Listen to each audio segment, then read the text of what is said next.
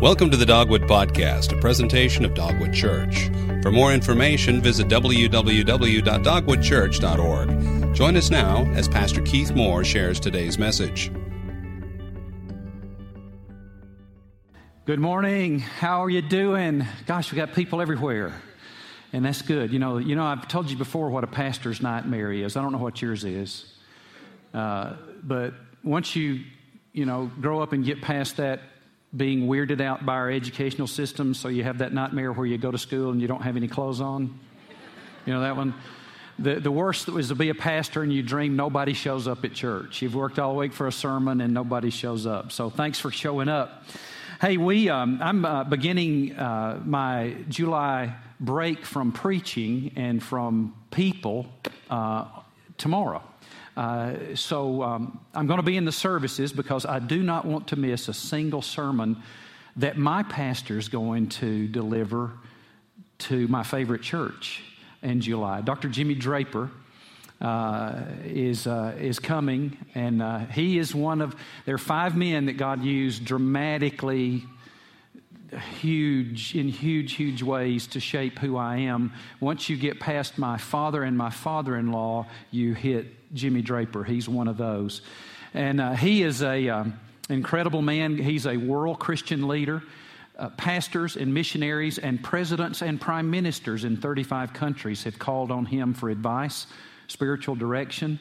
Uh, he is literally is known worldwide. He was president of Lifeway Christian Resources, the largest publisher of Christian materials and Bibles in the history of the world. He did that for 15 years. All these things, and he has no clue he's a big deal. He, he, does, he just has, a, which is the thing I like about him the most. And he's very excited about coming. I asked him a year ago if he would clear his July, and he said, Yes, uh, very enthusiastically, happy to do it. That's his motto.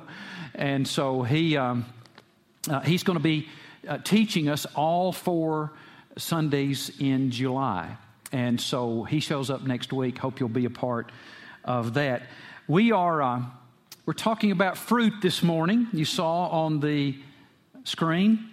And so I want to take you to the most famous passage in the scriptures on the subject of fruit. Today it's found in Galatians chapter 5, uh, verses 16, 18, 22, and 23. Let me read it to you. I say then, walk by the Spirit, and you will not carry out the desire of the flesh. But if you are led by the Spirit, you are not under the law. Verse 22. But the fruit of the Spirit is love, joy, peace patience, kindness, goodness, faith or faithfulness, gentleness, self control. Against such things there is no law. Pray with me. And so, Lord, we do come to pray to you, asking that you help us to put aside the things that clamor for our attention, Lord. And some of those are big things the uh, physical challenges, illness, uh, grieving, great loss, financial challenges, relational fender benders, all those things that are even very important. Lord, help us to put those aside that we may hear from you and draw near to you and you draw near to us. And help us today. It's in Christ's name that we ask these things. Amen. Now, this is God's word. Uh, the, the mere mention of these Christian graces in verses 22 and 23 feel like a drink of cool, clear, refreshing water on a hot, muggy summer day. Um, when a Christian reads these, uh, we are drawn to them. And the, the primary reason we are drawn to them is because this is a portrait of our Lord and Savior, Jesus Christ. This is what He is like. If you're wondering, some of you have been stiff arming God and I'm mad at God, and that's always a terrible waste of time, among other things. But many times it's because you don't understand who He is and what He's like. This is who He is and what He's like full of love, full of joy, full of peace, patience, kindness, gentleness, goodness, faithfulness uh, toward us. Toward us. And um, let me be careful here. these qualities, every follower of Jesus, every real follower of Jesus, everyone who has been redeemed, everyone who has been adopted as a child of God through faith in Christ, everyone who has been saved, genuinely saved, we at least, at least desire these things in our lives. We, we at least are interested in these things. We're not apathetic toward it. Uh, we're not ho hum about it. Now, we may not be making great progress and we may be struggling in some of these uh, areas and, and, and we may be wrestling with, with uh, the practice of sin in our life and ter- terrible sinful attitudes and terrible destructive values and behaviors. Uh, yet, yet, but if, if you're in the faith, if you really are in the faith, you at least are in the struggle. You desire these. If you find that you are not the least bit interested in the love of God in your life, in, in the joy that comes from knowing Christ, in the peace of God that surpasses all comprehension and guards your hearts and your minds, if you're, if you're not the least bit interested in, the, in, in, in the uh, becoming a more patient person, uh, a kinder person, a, um, a, a morally good person who helps other people, if you're not the least bit interested in become, being faithful to God and other people, uh, to, be, uh, uh, to be meek, to, to be able to control your own passions and d- thoughts and desire. If you're not the, if you're, if you just never even think about it, if you're just never interested in that because of God, I don't know. I'm, I can not say this for certain, but you might not be in the faith. I mean, you need to do a serious self examination. I can't examine you, only you and God can do that. In fact, a little, a few verses further down the road here in Galatians chapter 6, he says, Be sure to examine yourselves, do a diligent self examination. I mean, if you have absolutely no interest in these things, you just apathy, you just never think about them, it's not even a tick on your clock. I'm telling you, you're, just, okay, here's a way to say it. If you're not behaving right on the outside, Something's wrong on the inside. Because Jesus and the Spirit of God tends to show up on the outside. And we're going to unpack that a little bit uh, today. The fruit of the Spirit.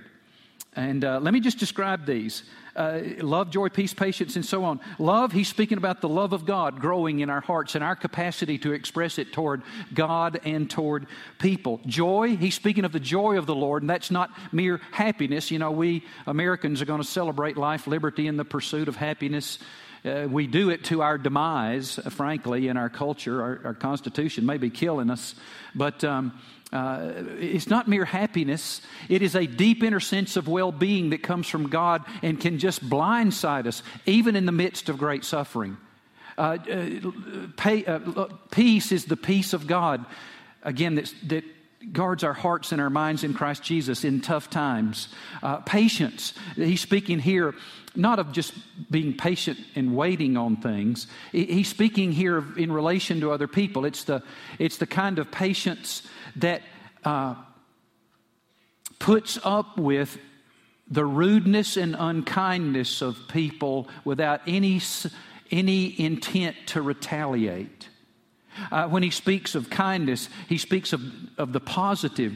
Not only do we not seek to retaliate, but we, we are able to wish well for those people who are rude and unkind to us. Goodness speaks of not only moral goodness, but it speaks of the kind of active goodness that takes that kindness and begins to, in concrete ways, uh, do good to people, even who are rude and unkind to us. That's, that's what he's talking about here. Uh, when he speaks of um, faithfulness, he's not just speaking of faith or belief, he's speaking of reliability, dependability. You can be counted upon by God and by people. Uh, when he speaks of gentleness, he's not speaking of weakness. Uh, the word there is sometimes translated meekness, and we think that uh, you know the meek shall inherit the earth, and people go, oh, he wants to be meek. Well, I do because if you understand what this means, it's a powerful thing. This is a word that means great, great strength under absolute control. Uh, it's the picture. How many dog people we got in here? I mean, you love dogs. You love dogs. Good, good. You've seen this.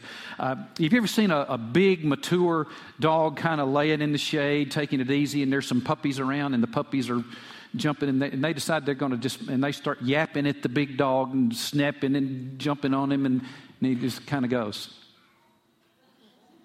You ever seen that? That's meekness. It's great strength under control. It's choosing not to just snap someone's head off, literally. Uh, that's the picture. It's great strength under control. And self control means that we have mastery over our speech, over our choices, over our thoughts, over our appetites, and over our passions. Wow, that's what he's talking about here.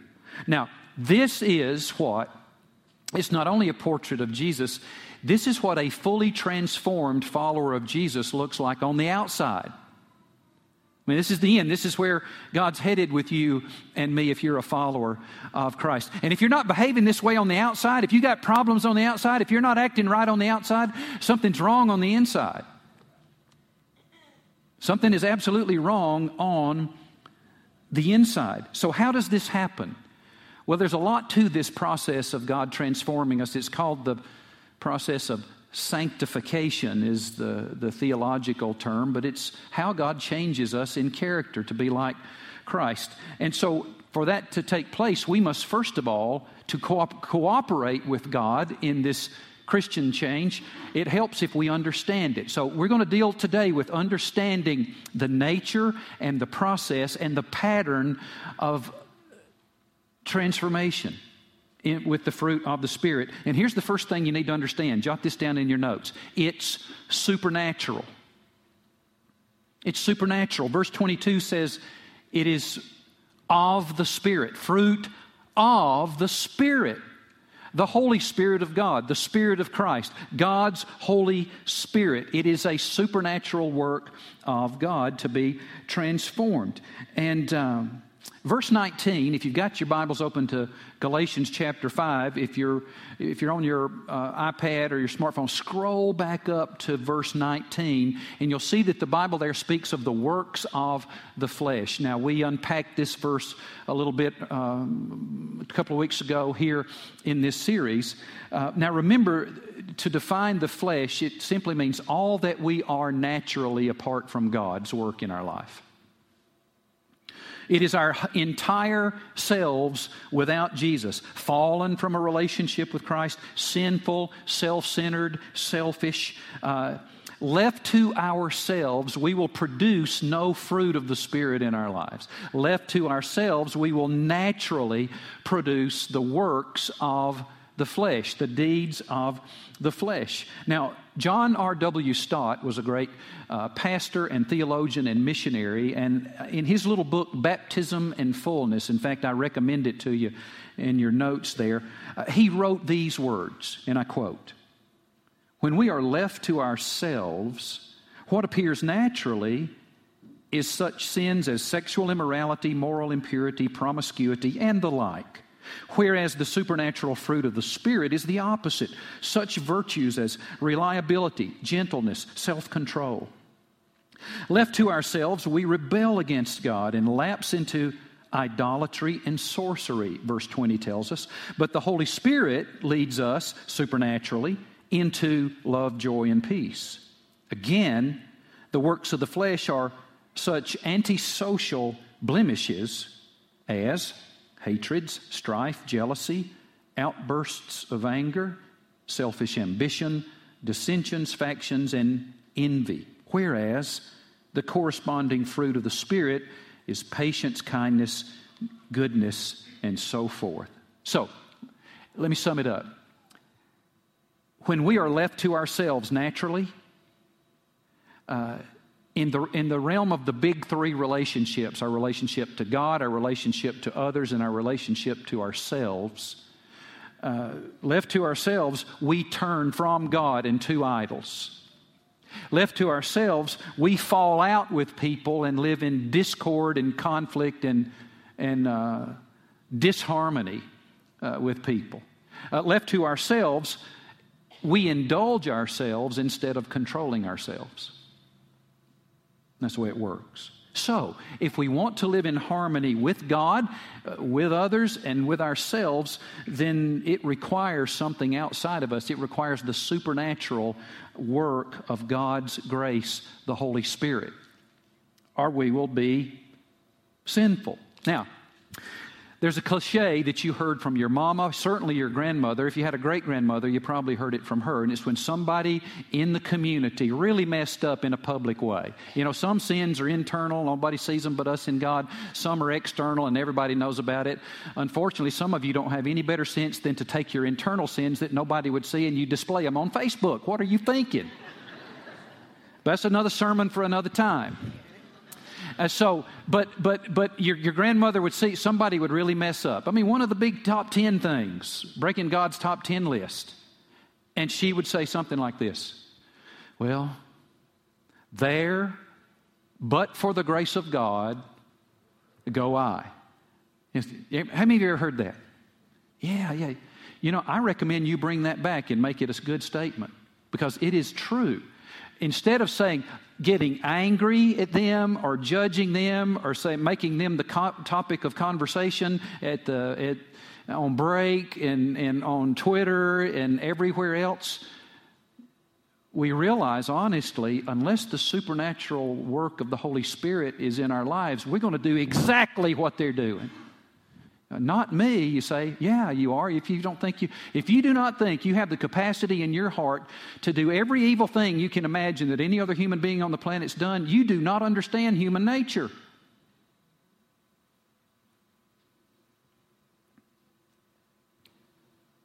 There, but for the grace of God, go I.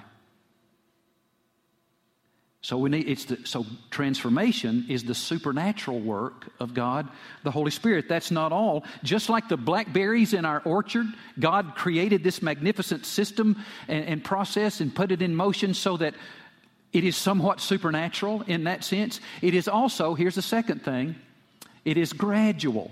Transformation is gradual, just like the growth of those blackberries is gradual. It is also natural and gradual. Now, he calls it fruit fruit of the Spirit. He didn't call it, he said works of the flesh, but he says fruit of the Spirit. Two different metaphors there. I think Paul was right and very intentional in mixing his metaphors. Uh, all through the Bible, it speaks of our relationship with God. Uh, it is used to describe the kingdom of God and how it works. Uh, agricultural, botanical illustrations. And he says, so this is fruit of the Spirit. Um, like the blackberries in our orchard, growth is gradual. Now, given the right conditions, all fruit grows naturally. If you create the right conditions, fruit's going to grow. It's going to grow naturally. And it also grows gradually. Now, you know what that means? It means you can't see it grow. I mean, if we all say, hey, hey, hey, let's march up and I mean, let's line up and march out and go line up along the blackberry vines out there this morning, everybody pick a blackberry and watch it. Can you see it growing? No. No, you can't, can you? No, you can't. But it's growing. It is growing. And just in just the same way, spiritual transformation is gradual, the Bible says. It's like fruit.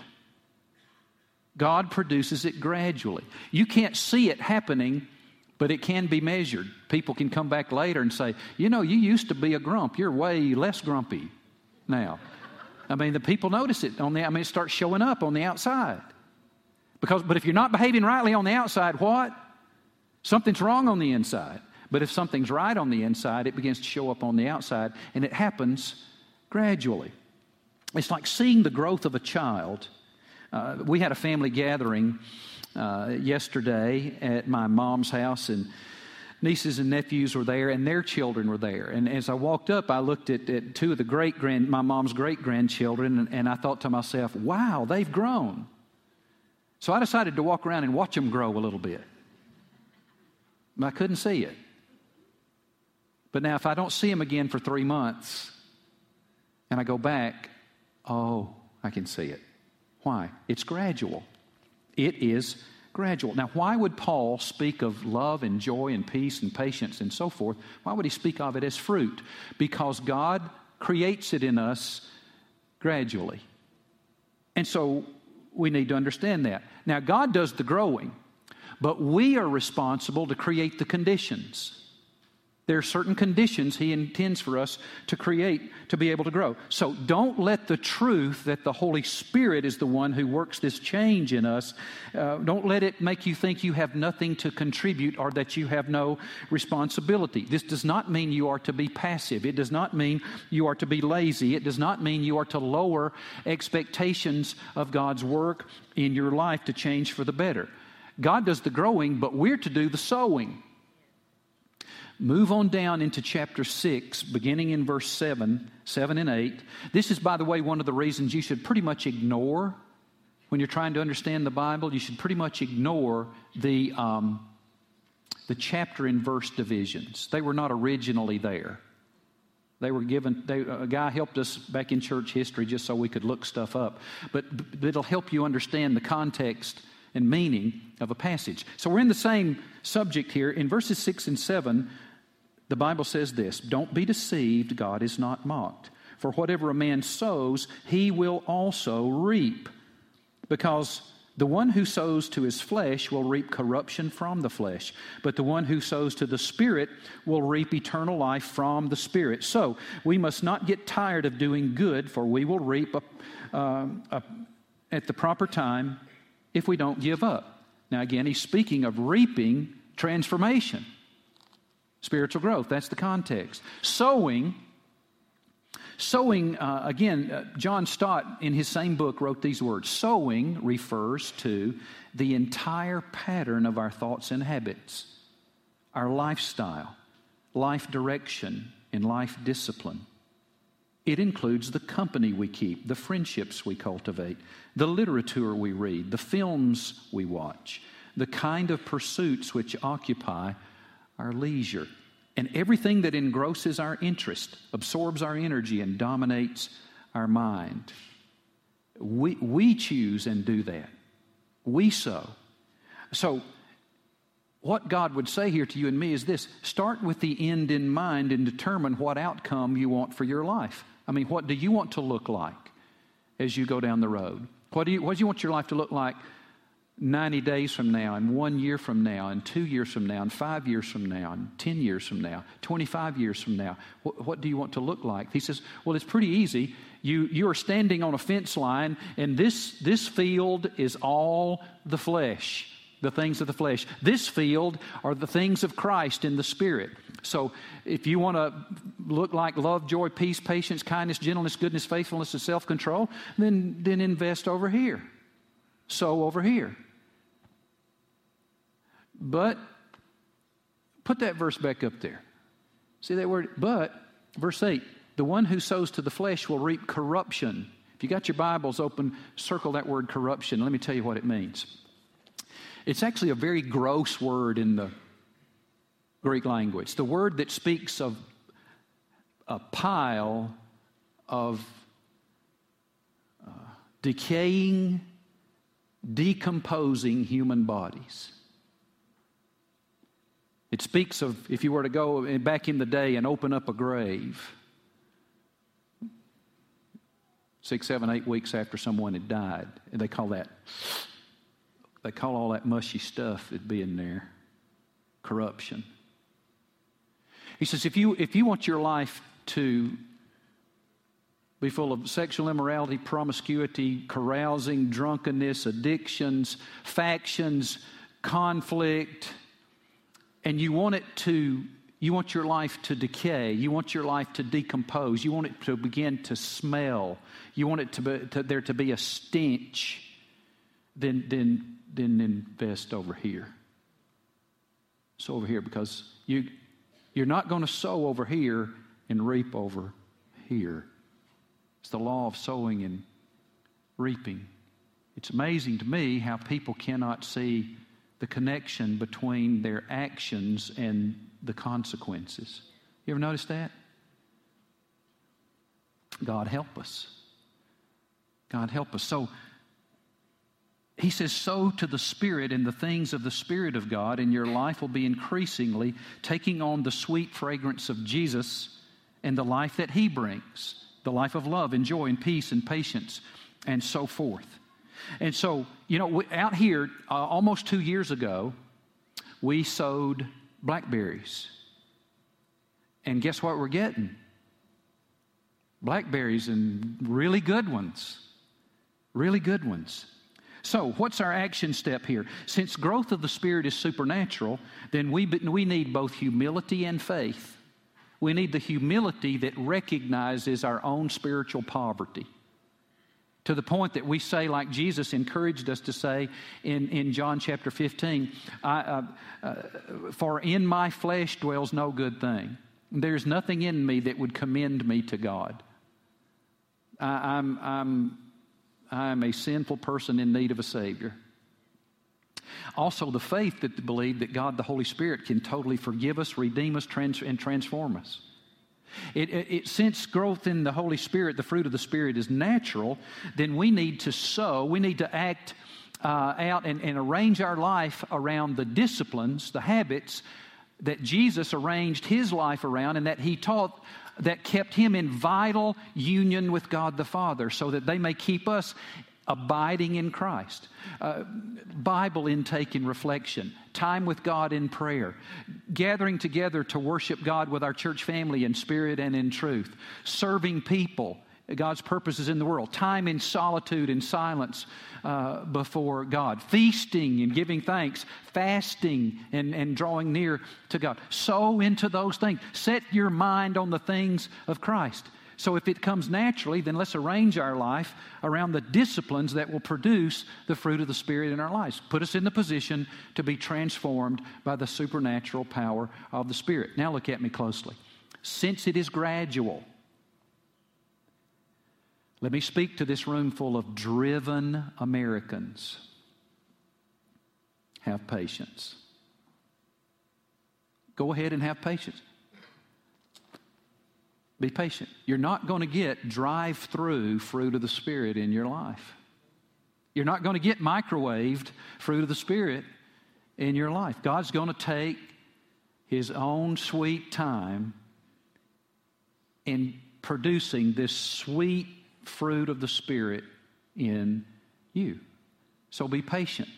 I mean, some of you are so anxious about these spiritual things that you're going to make it to heaven if you don't shoot past it. So why don't you relax a little bit and enjoy this? I mean, remember, this is all about enjoying Jesus. And when you enjoy Him, He starts to change you. Enjoy Him. Uh, Ron Lewis, that great friend, some of you old Dogwood people who, in the early years, Ron Lewis was a consultant that helped our church. And we were all anxious to, Jimmy, you know, to get this thing going. And we'd all be pumped about all this hard work of the kingdom. And he'd, he'd always end every talk. He'd say, okay, now, okay, now, be sure to take time to kiss the joy. So be patient, enjoy Jesus, take time to kiss the joy. Just like the blackberries out there. Just like the blackberries out there, spiritual growth is supernatural. It's also natural, it's also gradual. But number four, if the conditions are right, it is inevitable.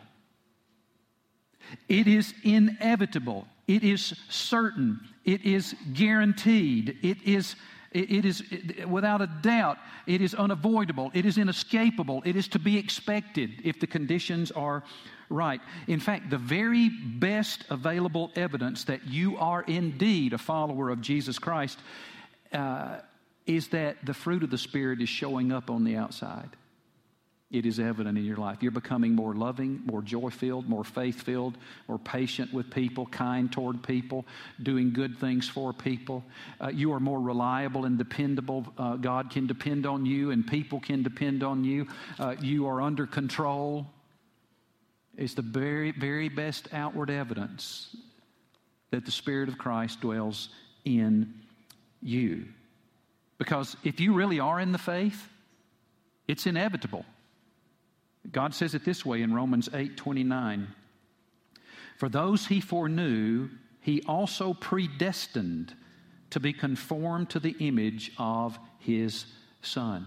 God has predetermined the certainty of transformation in character to everyone who believes in Jesus Christ, who is saved by grace alone, through faith alone, in Christ alone.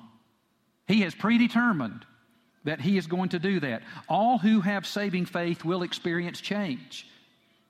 If you have the Spirit of God in you, there will be change. You will worry less. You will become more patient. You will uh, become a more loving person. You will become wiser. You will be able to face your troubles without being swept away by them. You must. G. Campbell Morgan was a British pastor and evangelist uh, and uh, Bible teacher, theologian. He lived in the last half of the 1800s and the first half of the 1900s, and most of his life in London. In one of his writings, he talks about a trip to Italy. And there he visited a, a cemetery in, in his journeys. And in that cemetery, he came upon the grave of a man. It was an old grave. There was a huge marble slab that covered the entire grave. The, man, the, the grave was a couple of hundred years old, he says, at least. When the man was buried, they covered him up, laid that big slab of marble over his grave, an acorn was trapped under that big marble slab. And slowly, over time, a sprout came from that acorn, and then a shoot, and then a tree. And when Morgan saw it, there was a huge tree that had split that marble slab in half and was growing to the sun. Now, it, i I would have bet on the marble slab to win every time over an acorn, wouldn't you? If botanical growth is that certain and that powerful, how much more certain and powerful is the spiritual transformation if the Spirit of God dwells in you? Now, you, are, you will never, you are not saved by love and joy and peace and patience and so forth. Having the fruit of the Spirit in your life will not save you. The only thing that saves you is grace alone, through faith alone, in Christ alone. Faith in Jesus alone for our salvation. But look at me. But you will never be saved by a fruitless faith. If all you have is a fruitless faith, if you have some kind of belief that, that never produces transformation on the outside, I don't know what you have, but you do not have the faith that is described in the Bible that leads to salvation that leads to being saved, that causes you to be adopted as a child of God, that causes your sins to be forgiven, that, that, in, that says that the Spirit of God will then dwell in you. You don't have that. You don't have that. You will never be saved by fruitless faith. You'll not be saved by fruit of the Spirit, but you will never be saved by a fruitless faith. You never, ever will be. So I think we need to ask some pretty hard questions about ourselves. No, let's do better. Why don't you ask your friends? Why don't you ask your spouse? Why don't you ask your kids? Why don't you ask the people who are closest to you, who know you the best and have known you the longest? Ask them about your change. Hey, how am I doing? I was like, kind of, mm, can we talk about the Braves? you know, some of you have been Christians a very, very long time, yet you don't have much desire to know God. You don't have much of a desire to obey God. Some of you have been Christians a very long time, yet you still can't keep a secret. And everybody knows it. Nobody brings one to you. You're undiplomatic and abrasive in some cases. You're very impatient with the imperfections and the sins of other people and very critical, hypercritical of them. Therefore, you don't really have many friends because you're systematically marking people off the list as you go through life, painting yourself back in the relational corner. You have a secret sin that you do in the dark and you've not been able to overcome it. You're not a very loving person. You tend to be very resentful. You're always getting your feelings hurt. That's why you go from group to group and job to job and probably from church to church. Uh, you're always uh, feeling snubbed, always feeling like nobody likes me. this is a lack of love. This is a lack of joy. This is a lack of peace. This is a lack of patience. This is a lack of kindness and goodness. This is a lack of faithfulness and gentleness and self control. I am not saying that you're not a Christian. I can't tell that. Only you and God can tell that. But I am, what I am saying is this if this is you, you cannot know your, you cannot know if you're a Christian. You're uncertain. I think we need to get certain. So we're going to pray. Pray with me.